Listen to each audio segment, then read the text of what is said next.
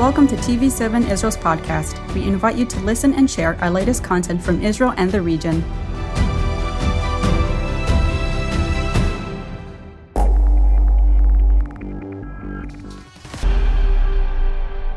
Shalom and good evening. I'm Jonathan Hassan, and this is yet another edition of TV7 Editor's Note.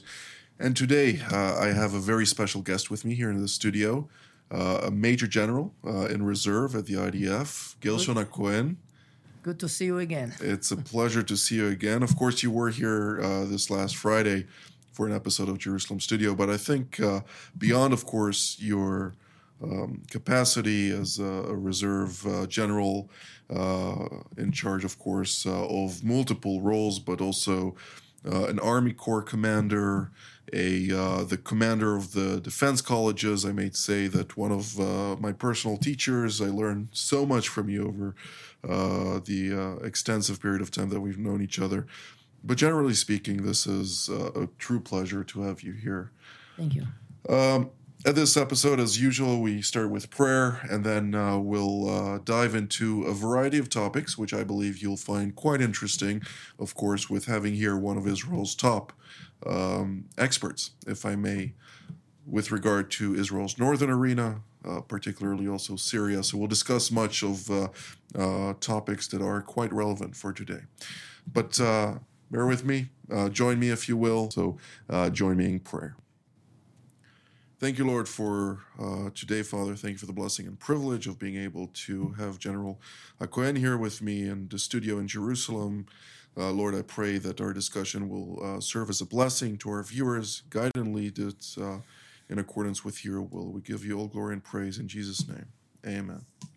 Amen. And I believe that in the Holy Land, we are all dependent every day with the bless of God. Absolutely. Uh, you know, Israel is a miracle, and I think it's a timepiece, and this is what I believe. I think it's a timepiece reflected in the prophecies uh, of old uh, Isaiah, Ezekiel, uh, even Habakkuk uh, provided some uh, insight, I think quite interesting insight for that matter. Um, but, you know, when, when I look at the various developments, and we're talking about today, many things that we're seeing today are quite challenging um, to interpret. You know, at one moment, people look at the situation and see Turkey as a, a, an adversary. The other moment, it's normalizing relations. And then the other moment, it is uh, Turkey and Iran. We see Mevlut Çavuşoğlu, the foreign minister of Turkey, meeting with Hossein Amir Abdullahian from Iran, uh, talking about cooperation and deepening relations and so on and so forth. And then we hear uh, just a couple days later that uh, they are bitter rivals on other angles, uh, where Turkey attacks them in Iraq, uh, for for instance. What is this complexity to you as a general who has been observing Israel's northern arena, other arenas, of course, are related to Israel as well. Um, to really sit, look at raw intelligence, understand the developments, and say, okay, this complexity I need to deal with? Well, first of all, uh, with your permission, I'll not really uh, direct my interpretation to what's really going on in the field, in the arena. Of course. But what you emphasized so importantly is that, in a way, the main key to understand and to come to the effort of interpretation must be replaced. It means that, like we are coming to navigate in a new city with an older map, we must get a, a better map up to date. Mm. And it is not only the map, it's not just the physical, uh, geographical conditions that have been changed. In order to just go to the main point, what really making uh, complicated challenges to everyone that was uh, uh educated under a Western cultural approach, mainly Platonic approach is that we are really finding difficulties in understanding the behavior of people, as you mentioned, Turkey, is it a, an adversary leading to attention or exactly the opposite? The key for stability. And in order to understand that, we must uh, pay attention to what teach all the Sunnah Islamic uh, world, uh, Sheikh al-Qardawi. He was invited to London by Johnson, that mayor of London, 2004. After he was considered to be persona non grata in United States because he was a teacher of Bin Laden. After 9/11, he was really uh, considered to be persona non grata, not to be invited to United States. Yet he was invited to London, and they asked everyone, demanded explanation. How come that you are inviting someone that is an icon and symbolizing uh, the radical Islam? So they made a, a, a journalistic party to present uh, Sheikh Al Kardawi together with the London Mayor of City Johnson. And th- at that moment, Sheikh Al Kardawi told them, listen, I'm the one uh, teaching and uh, demanding for Islamic tolerance. I'm the one bringing the idea of tolerance to all Islamic people living in Europe. And the main question is what's the truth? Whether he is a radical Islamic supporting terrorism or exactly the opposite, supporting tolerance. And the main answer, really beyond uh, the conceptual framework of Western cultural people, is that he is both. And what it means, it, he is both. His idea is what is called in Arabic wasatiyah, the, the, the way of the middle. It means he is both, and he is making a kind of daily synchronization in that tension. And I think that if we are understanding that, we are coming with a new key to understand strategical behavior of Turkey, Iran, eh, including Nasrallah. And by the way, they're, they're playing politics. People don't understand this. This and is they are rational. right. Yeah. Because uh, if you're a liar, you are not a rational uh, actor. Right. But they are rational. How you can really um, bring interpretation of Nasrallah mind that I believe he doesn't want a war. On the other side, the very idea of El Muqawama that was wrongly dis- uh, translated to resistance, it is not resistance, it is uprising. Right. It, and main idea of El Muqawama doesn't say uh, keep always a permanent uh, radical activity. It means keep always the permanent devotion to do something to bring redemption. Jihad is a kind of redemption. Right. So if we are looking upon that complicated uh, uh, behavior uh, by understanding that they are not just radicals, they want both, maybe we can bring a bridge here between the moral attitude of Christianity and Islam and Judaism as well. It means that exactly the opposite idea.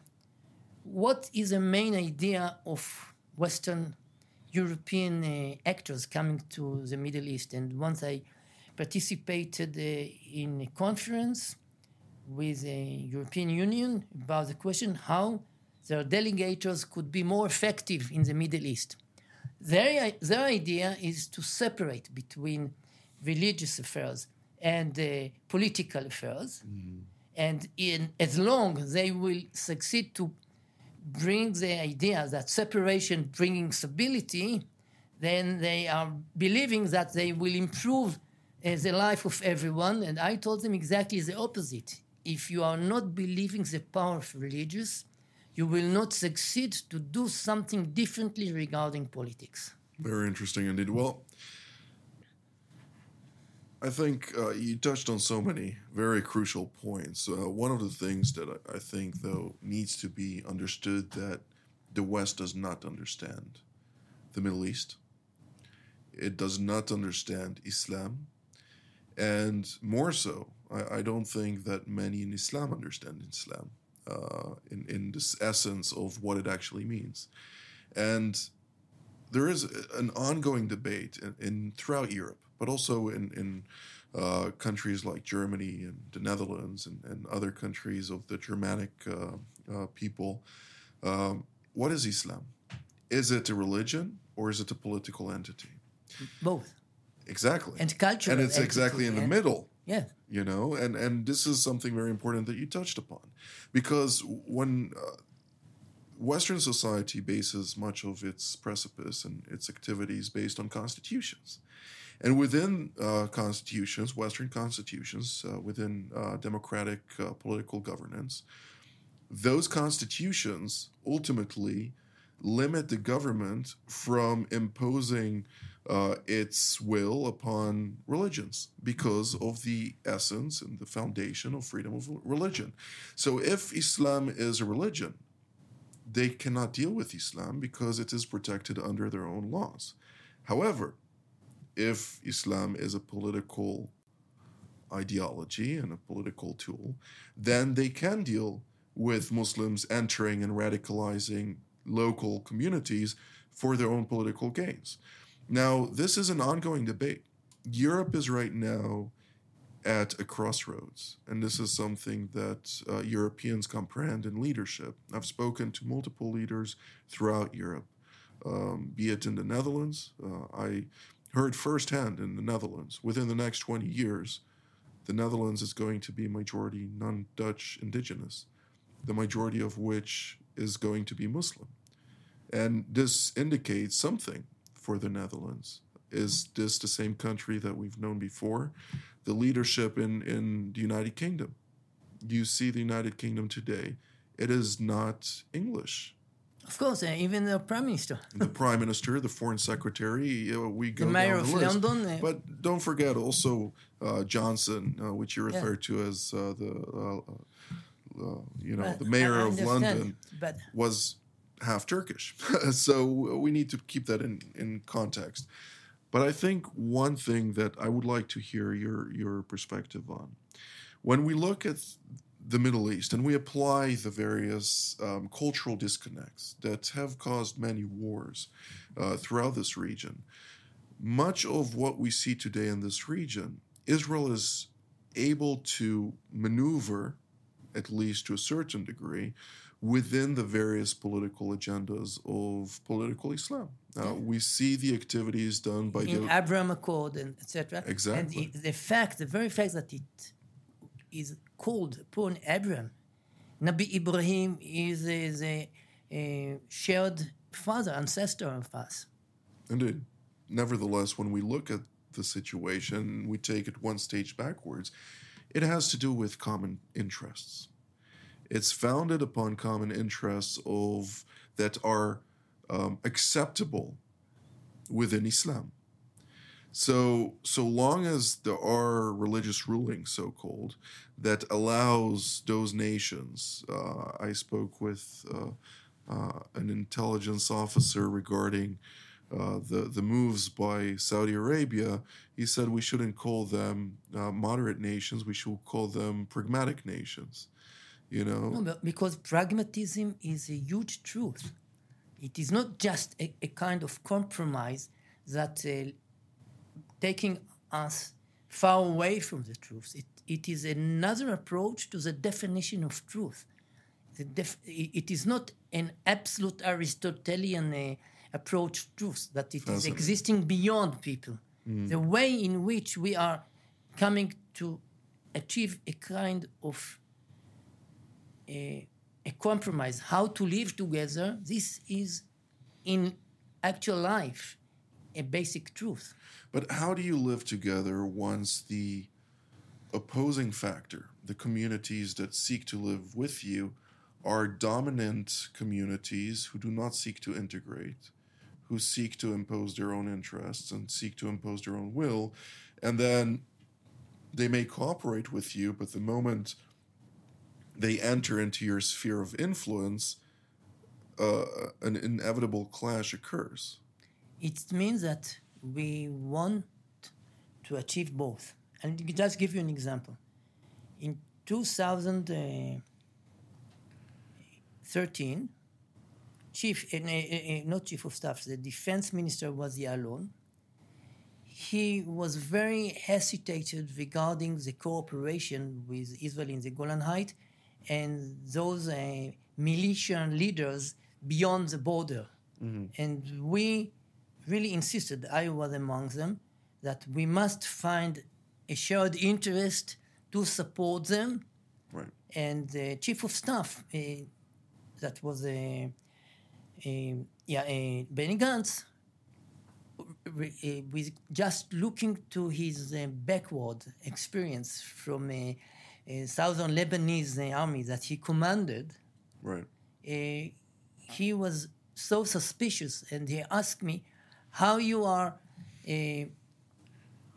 apologize how you are recommending to bring them rifles without your capability to promise me that next year this rifle will not come to shoot me so we brought to the headquarters in the Golan Heights, to the military headquarters, three uh, military leaders, both, all of them, that just raised up from uh, uh, being ordinary citizens.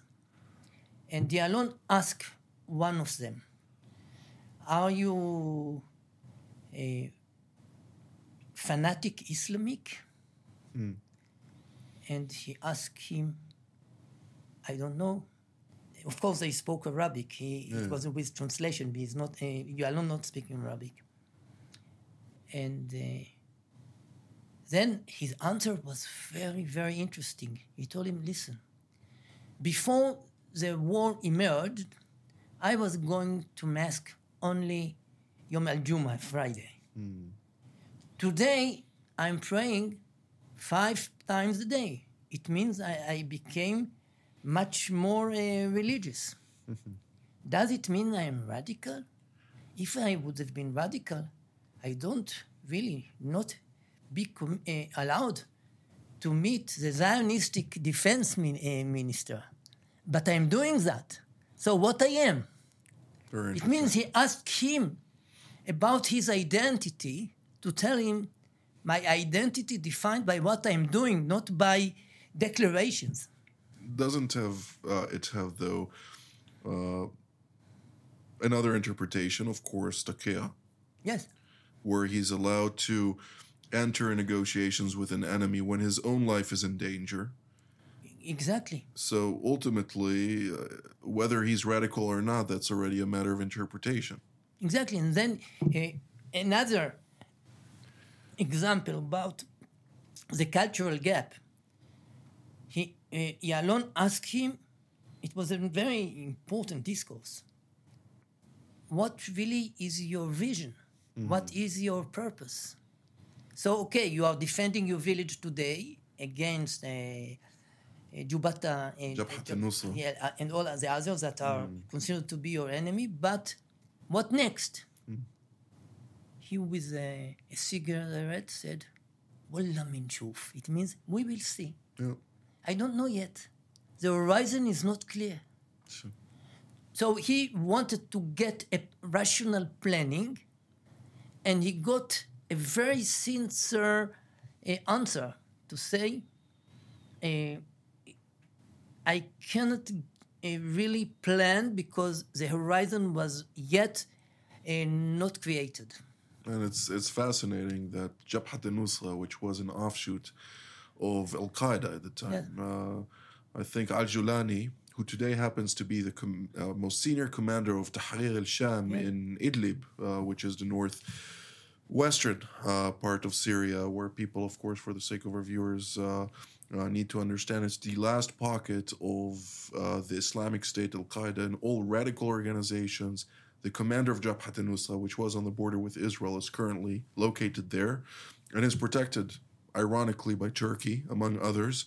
Um, we see that that same individual and that same organization was doing the bidding of who was back then Adawahiri, the commander of Al Qaeda, who was later then also killed by the United States, uh, thankfully. And that same individual, Adawahiri, who was a deputy of bin Laden, happened to be uh, somebody who initially was part of the Ikhwan and was then subsequently among the founders of jihad, uh, Islamic Jihad in Egypt, which had an affiliation to Iran. And that's why when he took over Al Qaeda, suddenly he started integrating a lot of the infrastructure of Al Qaeda in cooperation with the Iranians, which brought then about also cooperation with the Islamic uh, Jihad, which we're dealing with today in the Gaza Strip. That same Iranian proxy and Judea Yeah. and Samaria and other places. Everything is interconnected. It means that we are really uh, bewildered by the fact that we cannot uh, find a coherent framework, uh, is a- like a box, to make an order, because alliances are really checked every day again. Yeah. And, uh, you know, I, I had a very interesting conversation. I have a friend who happens to be a member of parliament in, in um, Finland. And uh, he, uh, at the time, wanted to go to military intelligence, went to the military colleges in, in uh, Finland, and traveled to Yemen, where he was doing his dissertation on uh, radical Islam and the dangers of uh, militant Islam and it's it's really a fascinating story, uh, and I'll keep it very short. Uh, for several months, he wasn't able uh, to see his wife. He was a married man, and when she came, they were kidnapped by a local tribe and sold to Al Qaeda. And one of the lessons that he learned from that equation, which I find always very fascinating, is that their tribal affiliation is as strong and committed as their affiliation to Al Qaeda because they regard it as a service to their tribe because then they're regarded as good Muslims. So one affiliation is not necessarily contradictory to a second. Yeah. And when we look at that equation, they all have one enemy, you know, and that is the West. The West is the definition of everything that is wrong in the precipice of Islam and the local tribal leaders. and and maybe the, if we are and people are sometimes criticizing me that i'm looking upon that phenomena with empathy. Mm. because actually they are doing bad things. Uh, they are killing Oh, indeed. uh, uninvolved persons. They are raping the, uh, what uh, etc i really not coming to justify that. But from anthropological point of view we will not uh, be able to ignore that something very interesting can teach all of us about what is human being. The whole uh, issue about humanism from 19th century in Europe actually concentrated in one question. What really is a human being? What is the essence of it? It begins with Karl Marx, of course, Hegel, uh, Nietzsche, coming to Michel Foucault. And therefore, Michel Foucault was so attracted by the Iranian Revolution with letters that he uh, got and wrote to Khomeini, uh, to other members of the revolution, Khatami, etc. And it was published in a book before he died. In, he died in 1984 in Paris. And Simone de Beauvoir just uh, complained against him, accused him. How you are dealing with empathy with these people that exemplifying regression regarding human rights, regarding all our values. His answer was, You are all suffering from anti religious chauvinism. I don't know how chauvinism plays a role here, but okay. anti religious chauvinism, it means that by the very fact that they are guided by religious attitude, eh, they are not really deserve empathy. This is the main idea. Therefore, he called that chauvinism. But why it is so important uh, for me? Because Which is very true, by the way, still today by the European institutions and other yeah, but, organizations and the but academia. if I want matter. to learn something about uh, human nature, maybe by looking upon them, I can learn something that really uh, no, ex- extinct from uh, the life in Europe. And in order to understand what's going on, I must go back to what could be considered as regressive uh, reality. But yet I can st- learn something. Very And, interesting. and, and why it is so important, just thinking about the main issue of bin Laden. He actually led a battle against globalization. And what globalization uh, bringing as anxiety to bin Laden, it is a threat to the family, to the tribe. It is il- to Islam, from his perspective, obviously. because Islam is based upon the family and tribe. Right. So he came to protect the shelter of his culture.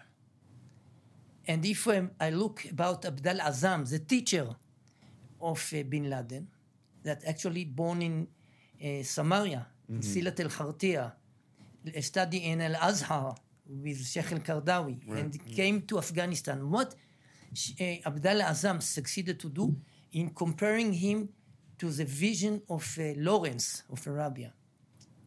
Lawrence of Arabia had a vision to unite the all Arab tribes under nas- one nationality, Right. and he collapsed. Yeah, yeah, yeah. On the other side, Abdallah Azzam came to combine them under the shared religious ideas, and he succeeded.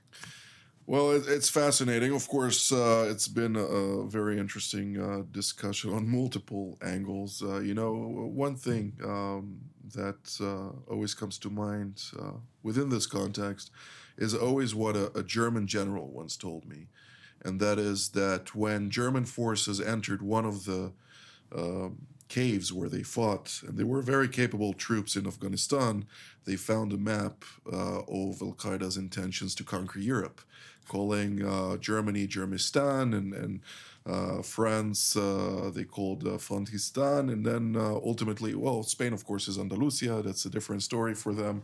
Um, but uh, this will keep for a different discussion. General Cohen, thank you so very much for being part Thank of today's much. discussion. It's been fascinating. Thank you also to all of you at home. Until next time, from here in Jerusalem, Shalom.